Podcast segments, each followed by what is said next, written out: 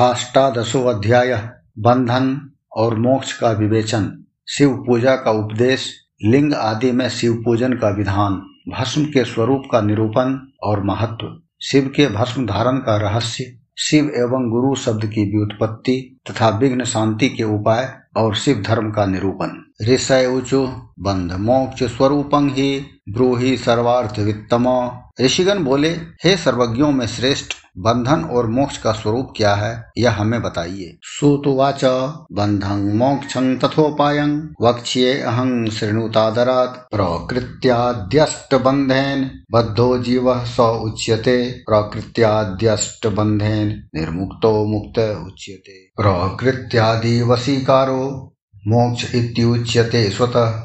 बद्ध जीवस्तु निर्मुक्तो, मुक्त जीव स कथ्यते।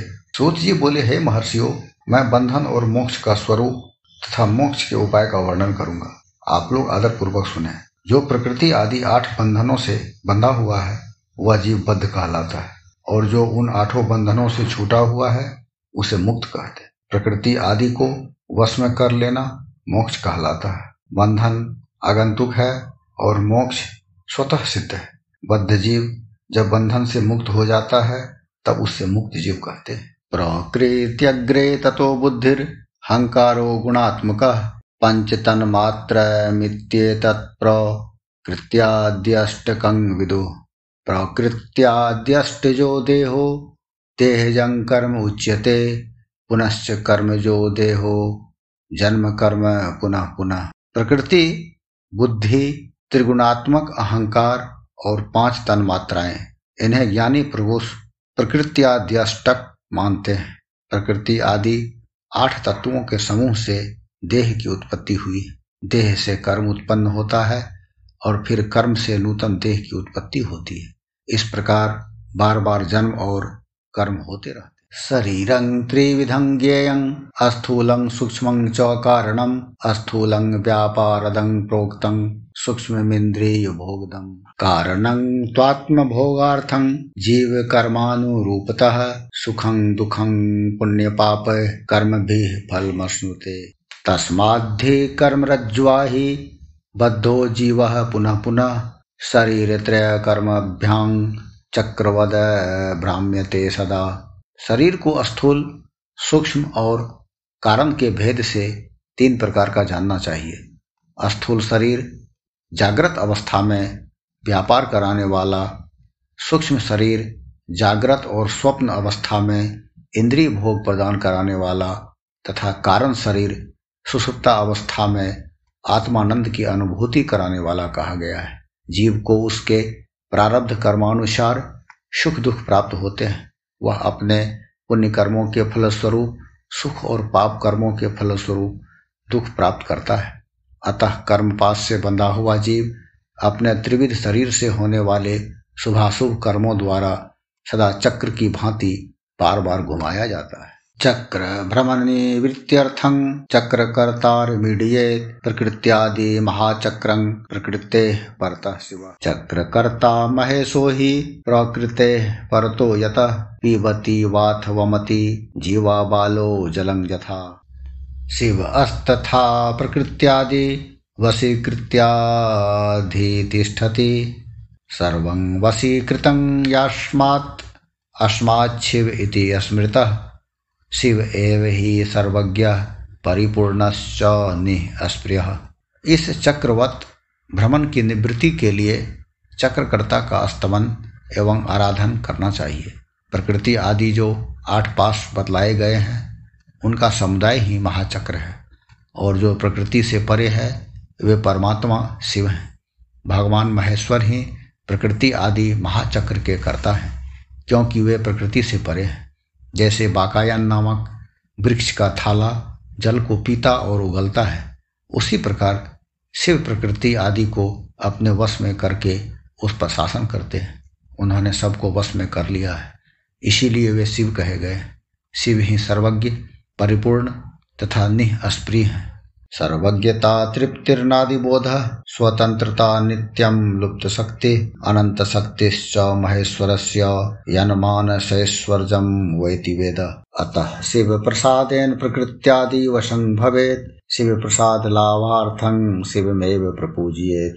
सर्वज्ञता, तृप्ति अनादि बोध स्वतंत्रता नित्य अलुप्त शक्ति आदि से संयुक्त होना और अपने भीतर अनंत शक्तियों को धारण करना महेश्वर के इन छह प्रकार के मानसिक ऐश्वर्यों को केवल वेद जानता है। अतः भगवान शिव के अनुग्रह से ही प्रकृति आदि आठों तत्व वश में होते हैं। भगवान शिव का कृपा प्रसाद प्राप्त करने के लिए उन्हीं का पूजन करना चाहिए। ने अस्पृहस्य च पूर्णस्य तस्य पूजा कथं भवेत्? शिवोद्देश्य कृतं कर्म प्रसाद जनकं भवेत्। लिंगे वेरे भक्त जने शिव मुद्दिश्य पूजियेत्। कायेन मनसा वाचा धने धनेनापि प्रपूजिये पूजिया तु महेशो हि प्रकृते परम शिव। प्रसाद कुरुते सत्यं पूजिकस्य विशेषतः। शिव तो परिपूर्ण है निस्प्रिय है। उनकी पूजा कैसे हो सकती है? भगवान शिव के उद्देश्य से उनकी प्रसन्नता के लिए किया हुआ सत्कर्म उनके कृपा प्रसाद को प्राप्त कराने वाला होता है। शिवलिंग में, शिव की प्रतिमा में तथा शिव भक्तजनों में शिव की भावना करके उनकी प्रसन्नता के लिए पूजा करनी चाहिए। वह पूजन शरीर से, मन से, वाणी से और धन से भी किया जा सकता उस पूजा से, प्रकृति से परे महेश्वर पूजक पर विशेष कृपा करते हैं। यह सत्य। शिव प्रसादात कर्माद्यं, क्रमेण स्ववशं भवेत्, कर्मारभ्य प्रकृत्यन्तं यदा सर्वं वशं भवेत्, तदा मुक्त इति प्रोक्त। स्वात्मा रामो विराजते, प्रसादात् परमेशस्य कर्म देहो यदा वस। तदा वै शिवलोके तु वासः सालोक्यमुच्यते सामीप्यं याति साम्बस्य तन्मात्रे च वसङ्गते। तदा तु शिव सायुज्य मायुधाद्य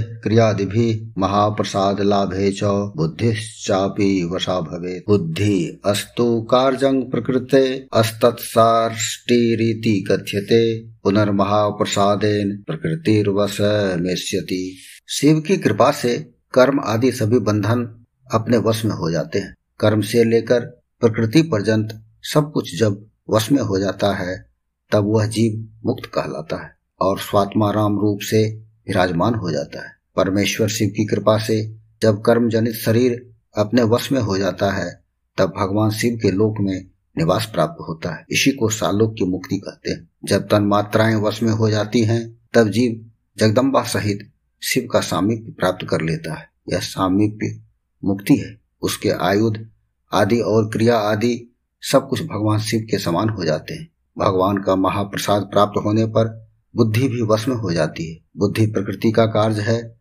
उसका वश में होना साष्ट मुक्ति कही गई है। पुनः भगवान का महान अनुग्रह प्राप्त होने पर प्रकृति वश में हो जाएगी। शिवस्य मानसैश्वर्यं तदा अयत्नं भविष्यति। सार्वज्ञाद्यं शिवैश्वर्यं लब्ध्वा स्वात्मनि राजते। तत्सायुज्यमिति प्राहुर्वेदागमपरायणा, एवं क्रमेण मुक्ति स्यालिङ्गादो पूज्या स्वतः। अतः शिव प्रसादार्थं क्रियाद्ययः पूज्ये शिव। क्रिया शिव तप शिव मंत्र जप सदा। शिव ज्ञानं शिव ध्यान मुत्तरोत्तरमभ्यसेत्। आसूप्तेरामृते कालं नये द्वे शिव चिन्तया। सद्यादिभिश्च कुशु मैरर्चयेच्छिवमेष्यति उस समय भगवान शिव का मानसिक ऐश्वर्य बिना यत्न के ही प्राप्त हो जाएगा। सर्वज्ञता आदि जो शिव के ऐश्वर्य हैं, उन्हें पाकर मुक्त पुरुष अपनी आत्मा में ही विराजमान होता है।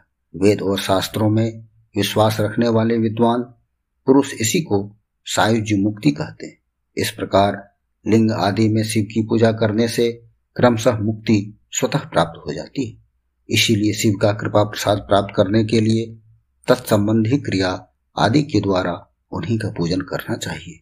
शिव क्रिया, शिव तप, शिव मंत्र जप, शिव ज्ञान और शिव ध्यान के लिए सदा उत्तरोत्तर अभ्यास बढ़ाना चाहिए। प्रतिदिन प्रातः काल से रात को सोते समय तक और जन्म काल से लेकर मृत्यु पर्यंत सारा समय भगवान शिव के चिंतन में ही बिताना चाहिए। सद्यो जातादि मंत्रों तथा नाना प्रकार के पुष्पों से जो शिव की पूजा करता है, वह शिव को ही प्राप्त होगा।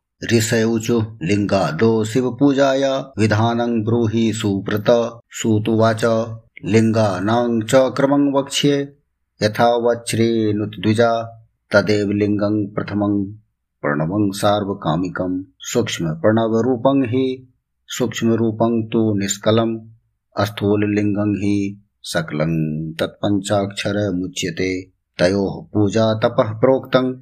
साक्षान्मोक्षप्रदे उभे पौरुषप्रकृतिभूतानि लिङ्गानि, सुबहूनि च तानि विस्तरतो वक्तुं। शिवो वेत्ति न चापरः। भोगिकारानि लिङ्गानि, ज्ञातानि प्रब्रवीमिव ऋषिगण बोले, हे सुब्रत, अब आप लिंग आदि में शिव जी की पूजा का विधान बताइए। सूत जी बोले, हे द्विजो, मैं लिंगों के क्रम का यथावत वर्णन कर रहा हूँ। आप लोग सुनिए। वह प्रणव ही समस्त अभिष्ट वस्तुओं को देने वाला प्रथम लिंग है। उसे सूक्ष्म प्रणव रूप समझिए। सूक्ष्म लिंग निष्कल होता है और स्थूल लिंग सकल पंचाक्षर मंत्र को ही स्थूल लिंग कहते हैं।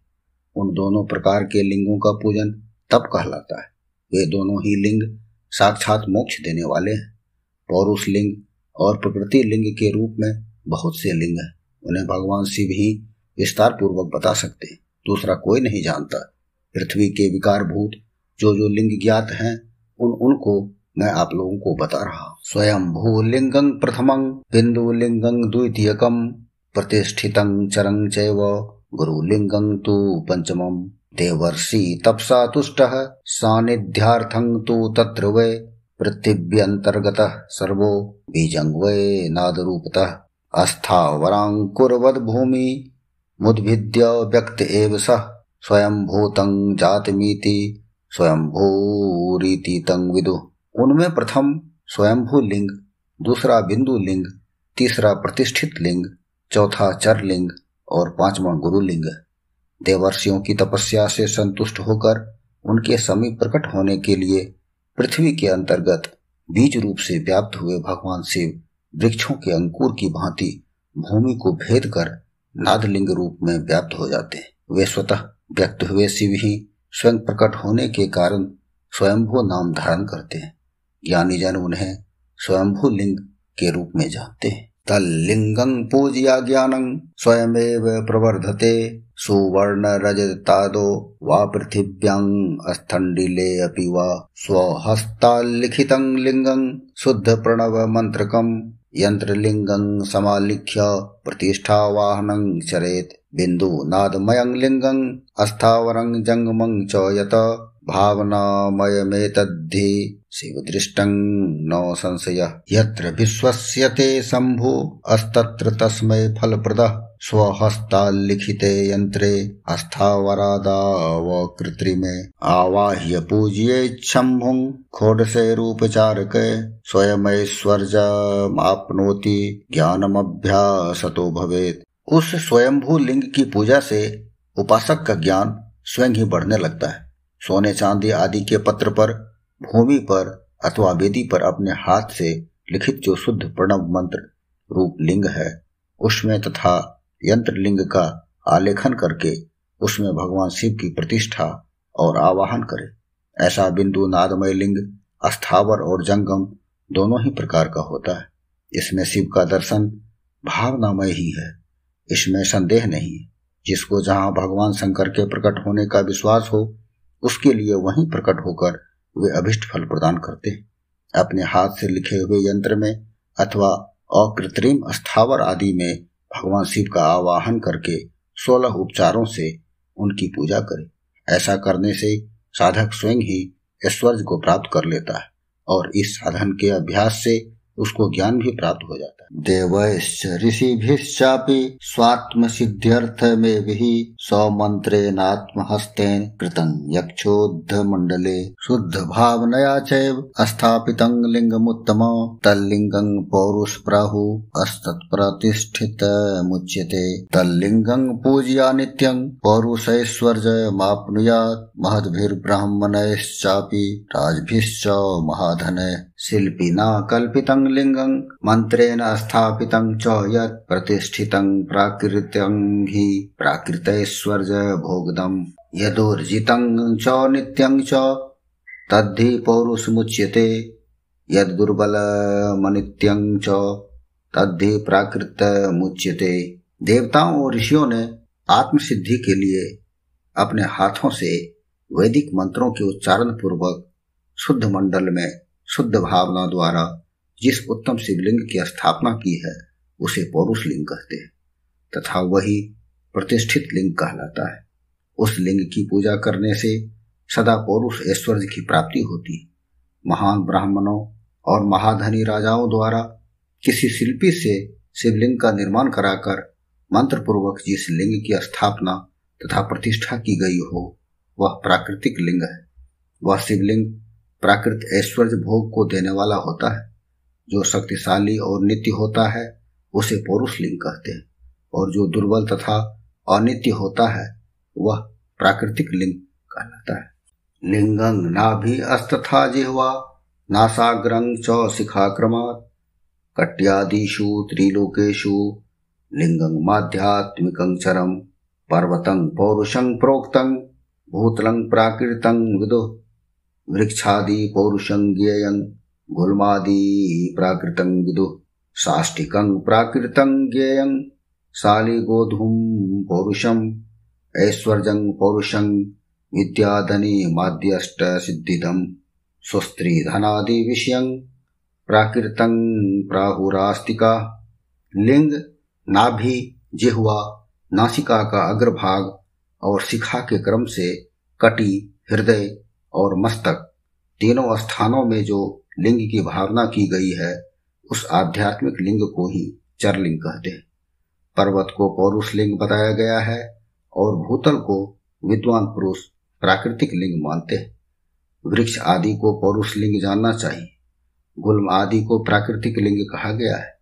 साठी नामक धान्य को प्राकृतिक लिंग समझना चाहिए और साली यानी अगहनी एवं गेहूँ को पौरुष लिंग। अनिमा आदि आठों सिद्धियों को देने वाला जो ऐश्वर्य है, उसे पौरुष ऐश्वर्य समझना चाहिए।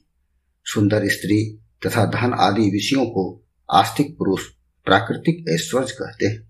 प्रथमं चरलिङ्गेषु रसलिङ्गं प्रकथ्यते। रसलिङ्गं ब्राह्मणानां सर्वाभीष्टप्रदं भवेत्। बान्धलिङ्गं क्षत्रियाणां महाराज्यप्रदं शुभम्। स्वर्णालिङ्ग तु वैश्याणां। महाधनपति त्वदं शिलालिङ्गं तु शूद्राणां महाशुद्धिकरं शुभम्। अस्फाटिकं बान्धलिङ्गं च सर्वेषां सर्वकामदं स्वीयाभावे अन्यदीयं तु पूजायां न निषिध्यते।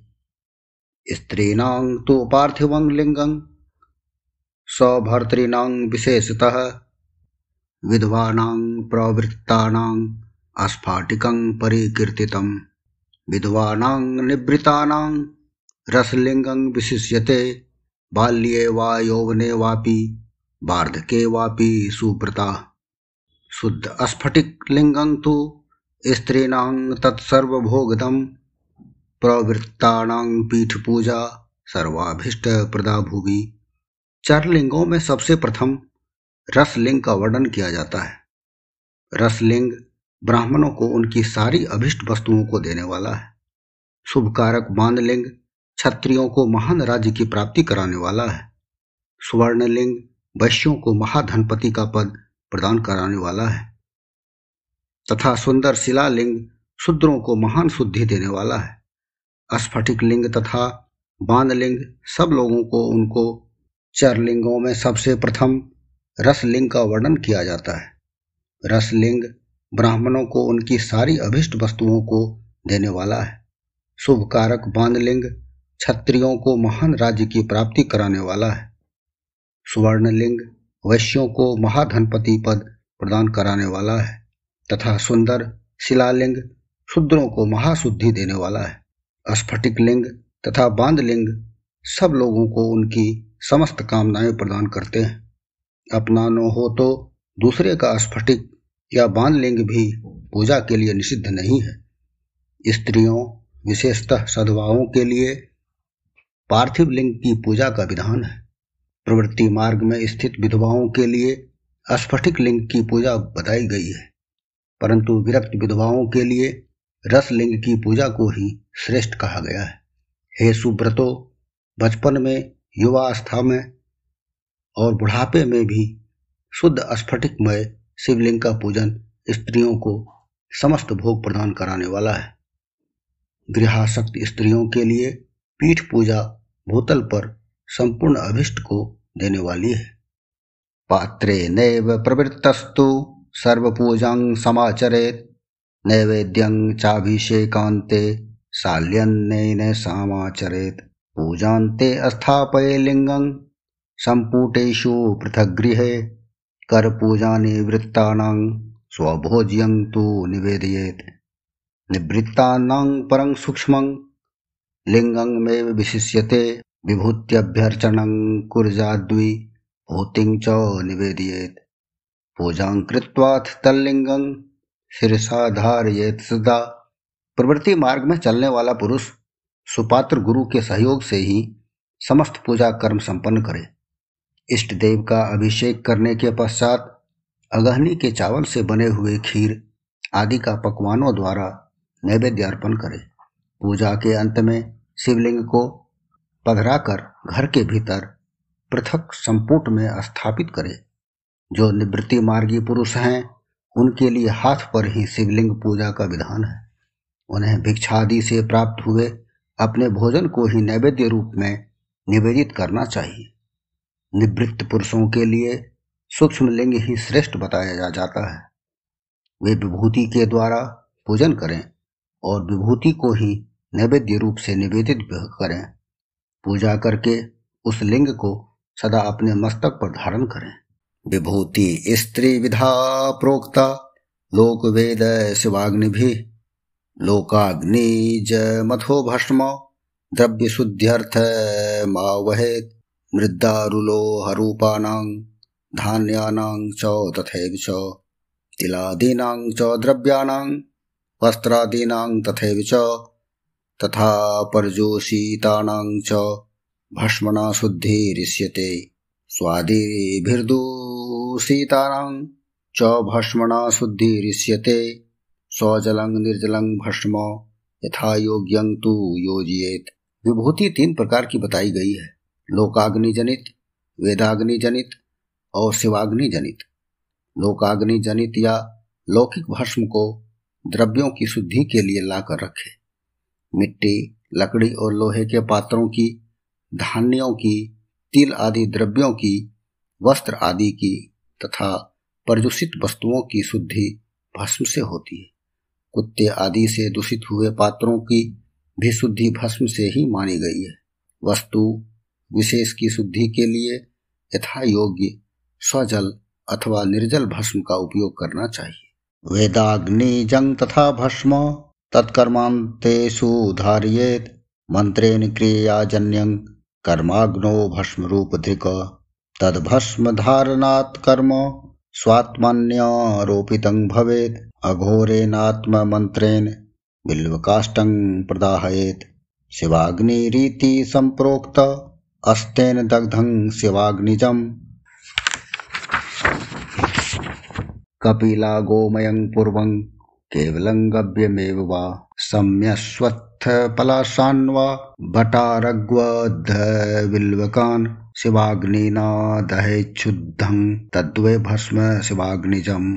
दर्भाग्नो वा दहेत् काष्ठं शिवमन्त्रं समुच्चरन्। सम्यक् संशोध्य वस्त्रेण नवकुम्भे निधापयेत् इत्यर्थं तत्तु संग्राह्यं मन्यते, पूज्यते अपि च। वेदाग्नि जनित जो भस्म है, उसको उन उन वैदिक कर्मों के अंत में धारण करना चाहिए। मंत्र और क्रिया से जनित जो होम कर्म है, वह अग्नि में भस्म का रूप धारण करता है। उस भस्म को धारण करने से वह कर्म आत्मा में आरोपित हो जाता है। अघोर मूर्तिधारी शिव का जो अपना मंत्र है, उसे पढ़कर बेल की लकड़ी को जलाए। उस मंत्र से अभिमंत्रित अग्नि को शिवाग्नि कहा गया है।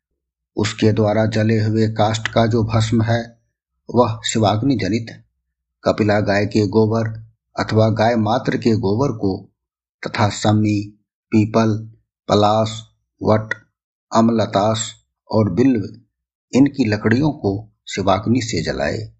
वह शुद्ध भस्म शिवाग्नि जनित माना गया है, अथवा कुश की अग्नि में शिव मंत्र के उच्चारण पूर्वक काष्ट को जलाए, फिर उस भस्म को कपड़े से अच्छी तरह छानकर नए घड़े में भरकर रख दे। उसे समय समय पर अपनी कांति या शोभा की वृद्धि के लिए धारण करे।